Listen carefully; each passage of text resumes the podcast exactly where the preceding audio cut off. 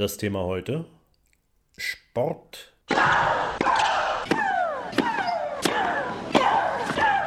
Ist Frauensache. Laut einer Bestandserhebung des Deutschen Olympischen Sportbundes betreiben ca. 10 von 41 Millionen der in Deutschland lebenden Mädchen und Frauen Sport in Vereinen und noch viele mehr außerhalb davon. Dafür gibt es gesundheitliche Gründe und außerdem in der Altersgruppe 15 bis 39 den Wunsch, das körperliche Erscheinungsbild zu verbessern, das Gewicht zu kontrollieren und um sich zu entspannen. Wir sprechen heute mit Dr. Susanne Kuhne, Gynäkologin und Sportmedizinerin aus Hamburg, darüber, was frauenspezifische Medizin und Sport gemein haben, wie und warum man Sportmedizinerin wird, was das Schöne an der Kombi Sportmedizin Gyn ist, was die Frau im Sport untreibt und wie Schwangerschaft und Hormonhaushalt mit dem Sport in Übereinstimmung zu bringen sind. Schlussendlich wollen wir noch wissen, was Sie uns auf dem Sports Medicine and Health Summit 2021 in der Lecture Sport essentieller Partner für die Frauengesundheit Neues zu erzählen hat. Äh, liebe Susanne, ich grüße dich. Ja, hallo. Ähm, Susanne, du bist äh, nun Gynäkologin und Sportmedizinerin. Deshalb meine erste Frage, was macht eine und wie wird man eigentlich Sportmedizinerin? Sportmedizin ist eine Zusatzbezeichnung tatsächlich, die durch viele Fortbildungen erworben wird. Das heißt, man kann keinen Facharzt für Sportmedizin machen, aktuell jedenfalls noch nicht, sondern man macht den Facharzt in einem anderen Gebiet. Ähm, die meisten Sportmediziner mit dieser Zusatzbezeichnung sind von Haus aus Orthopäden äh, oder Internisten. Ich bin nun Frauenärztin und finde, dass das eben gerade für die Frauen, du hast ja die Zahlen genannt, besonders wichtig ist. Aber die Zusatzbezeichnung habe ich in, äh, in, durch viele Fortbildungsstunden und äh, praktische Anwendungen erworben. Wieso macht aus äh, deiner Sicht die Kombi Gynäkologie und Sportmedizin Sinn? An dieser Stelle, wenn Patienten mich das fragen, sage ich immer, weil die Hälfte der Bevölkerung weiblich ist und weil es ganz wichtig ist, dass man äh, sich um die weiblichen Belange kümmert. Und dazu gibt es in allen Lebensphasen Fragestellungen. Zum Beispiel die jungen Frauen, die kommen und vielleicht noch keine Regel haben, obwohl sie vom Alter her längst bluten müssten, aber intensiv Sport betreiben und noch sehr schlank sind und deshalb noch keine Regel haben und fragen, was dahinter steckt. Da sind die Frauen im gebärfähigen Alter, die sich ein Kind wünschen oder schon schwanger sind und wissen wollen, was sie zur Vorbereitung oder in der Schwangerschaft machen dürfen, was dem Baby nutzen kann, vielleicht sogar was an Gesundheit, ähm, Prävention später ähm, auch für die, ähm, für die Phase nach der Schwangerschaft wichtig ist. Da sind die Frauen in der Wechseljahrssituation, die Beckenbodenbeschwerden vielfach haben, das, äh, denen ich raten kann und auch die ganz alten Patienten, bei denen es um eine Osteoporoseprophylaxe geht. Das alles sind Themen aus der Frauenheilkunde die aber über viele Antworten aus dem Sport äh, gut bedient werden können. Nächste Frage. Muss man sich denn äh, persönlich für den, für den Sport oder bestimmte Sportarten interessieren? Und da schließt sich ja direkt an, welchen Sport magst du eigentlich persönlich? Also man muss sich auf jeden Fall für den Sport interessieren. Das ist, äh, würde ich sagen, eine Grundvoraussetzung auch, um an diesen äh, Fortbildungen Spaß zu haben. Und ja, ich habe mein Leben lang Sport betrieben und äh, mein Lieblingssportart ist Schwimmen, was ich eben tatsächlich ein Leben lang schon betreibe. Ähm, ich, ähm, ich spiele Hockey derzeit wieder, habe das als junge Frau gemacht und habe jetzt in einer Hobbymannschaft wieder angefangen. Und ansonsten gehe ich super gerne Fahrrad fahren im Sommer. Das tue ich allerdings auf einem Freizeitniveau mit einem Mountainbike oder einem Rennrad. Und äh, auf dem Wasser habe ich tatsächlich das Stand-Up-Paddling für mich entdeckt. Und klar, Skifahren, mindestens einmal im Jahr muss ich eine Woche auf Skiern gestanden haben. Das ist mein großer Wunsch immer. Gut, dieses Jahr wahrscheinlich etwas schwieriger als sonst. Ja, das ist ähm, ein großes Problem leider. Ja, tatsächlich ist das ja wirklich ein Für Thema, alle, das ne? ist dann vielleicht noch. Ja, ja und äh, äh, aber vielleicht von dir als Empfehlung, was würdest du denn so nicht nur unbedingt Patienten, sondern auch einer Freundin äh, äh, wenn sie den fragt, empfehlen, wie viel, wie viel Sport die Woche ist äh, empfehlenswert? Oder gibt es einen Punkt, wo man sagt, das ist vielleicht auch gar nicht mehr gut, weil manche betreiben das ja auch sehr besessen. Ja, man kann natürlich ein Übertraining betreiben. Da müssen wir natürlich auch wieder unterscheiden, ob es eine Leistungssportlerin ist oder ob es jemand ist, der einfach für die Gesundheit, also nicht einfach, aber für äh, die, äh, um die Gesundheit zu erhalten, fit bleiben will.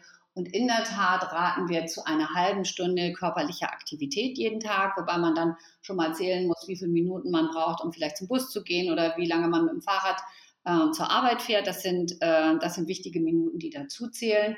Und ähm, dreimal pro Woche aber ein Training zu absolvieren, äh, ist eine gute Maßnahme. Und hast du schon mal gesehen oder kannst du empfehlen, was man ja nur heute viel macht, wenn die Fitnesscenter jetzt diese Apps anbieten, man kann sie die Kurse auf dem Fernseher streamen, das zu Hause zu machen?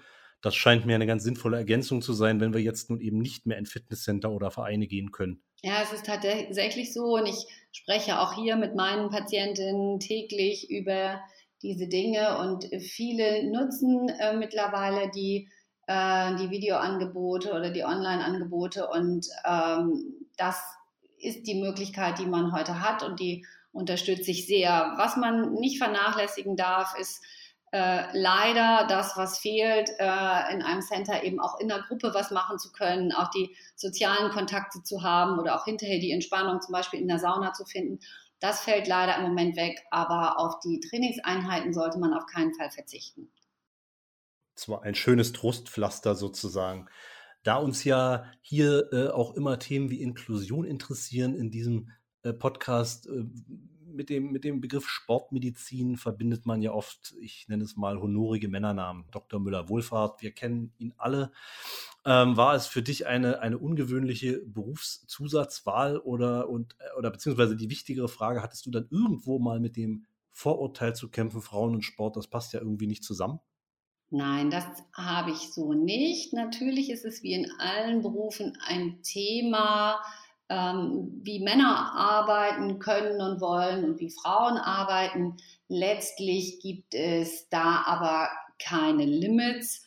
Und äh, ich glaube, jeder, der dann diese Verantwortung übernehmen möchte, ähm, kann sie auch erfüllen und ähm, muss auch muss sich durchsetzen, wie es immer so ist, gegen, ähm, gegen andere gute Leute, aber ich würde, und man muss da keinen Geschlechterunterschied machen.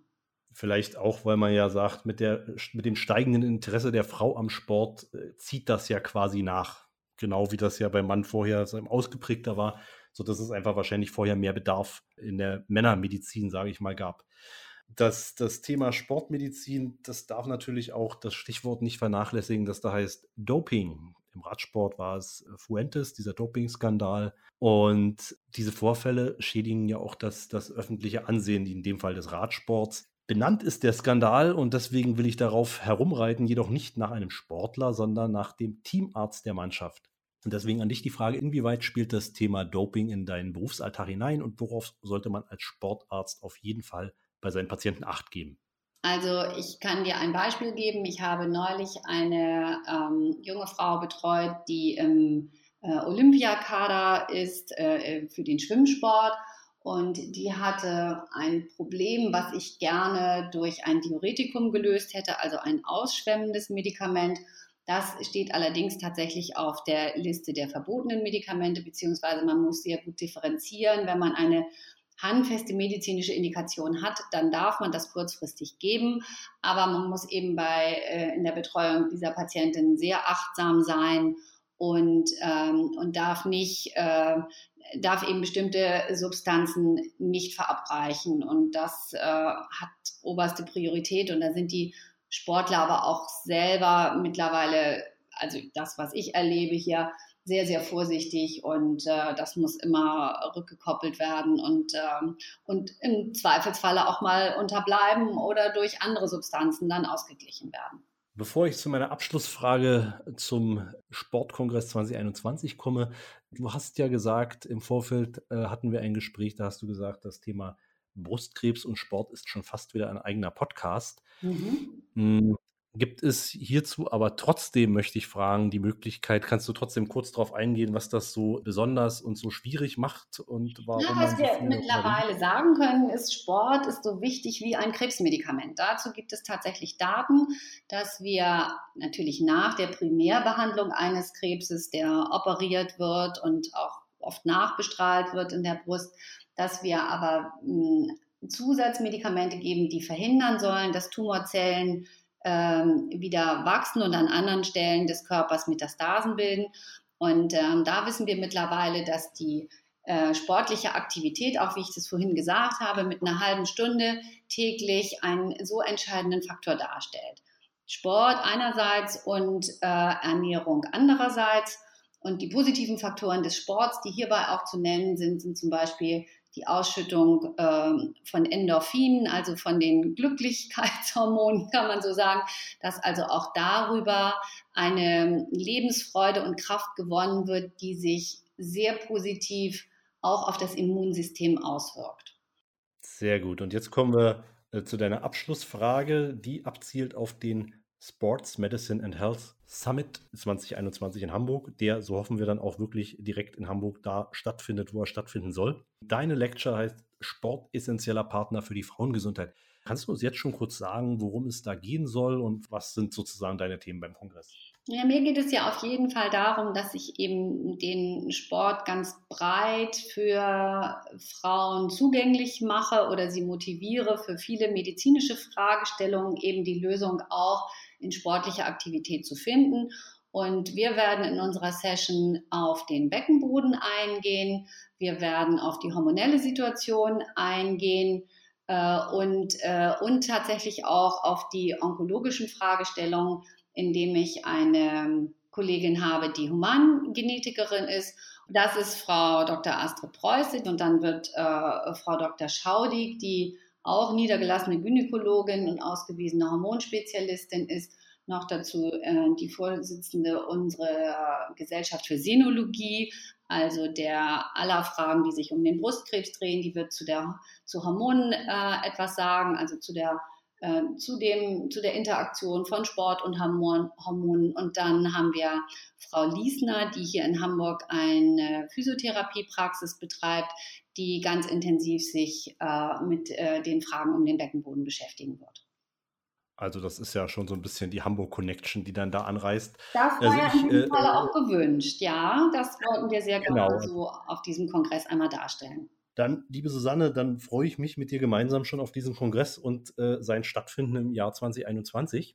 Äh, sage natürlich nochmal vielen Dank, dass du hier warst bei mir und wünsche dir in dem Sinne, bleib gesund und frohe Weihnachten schon mal vorneweg. Ja, ganz herzlichen Dank. Mir hat das auch großen Spaß gemacht.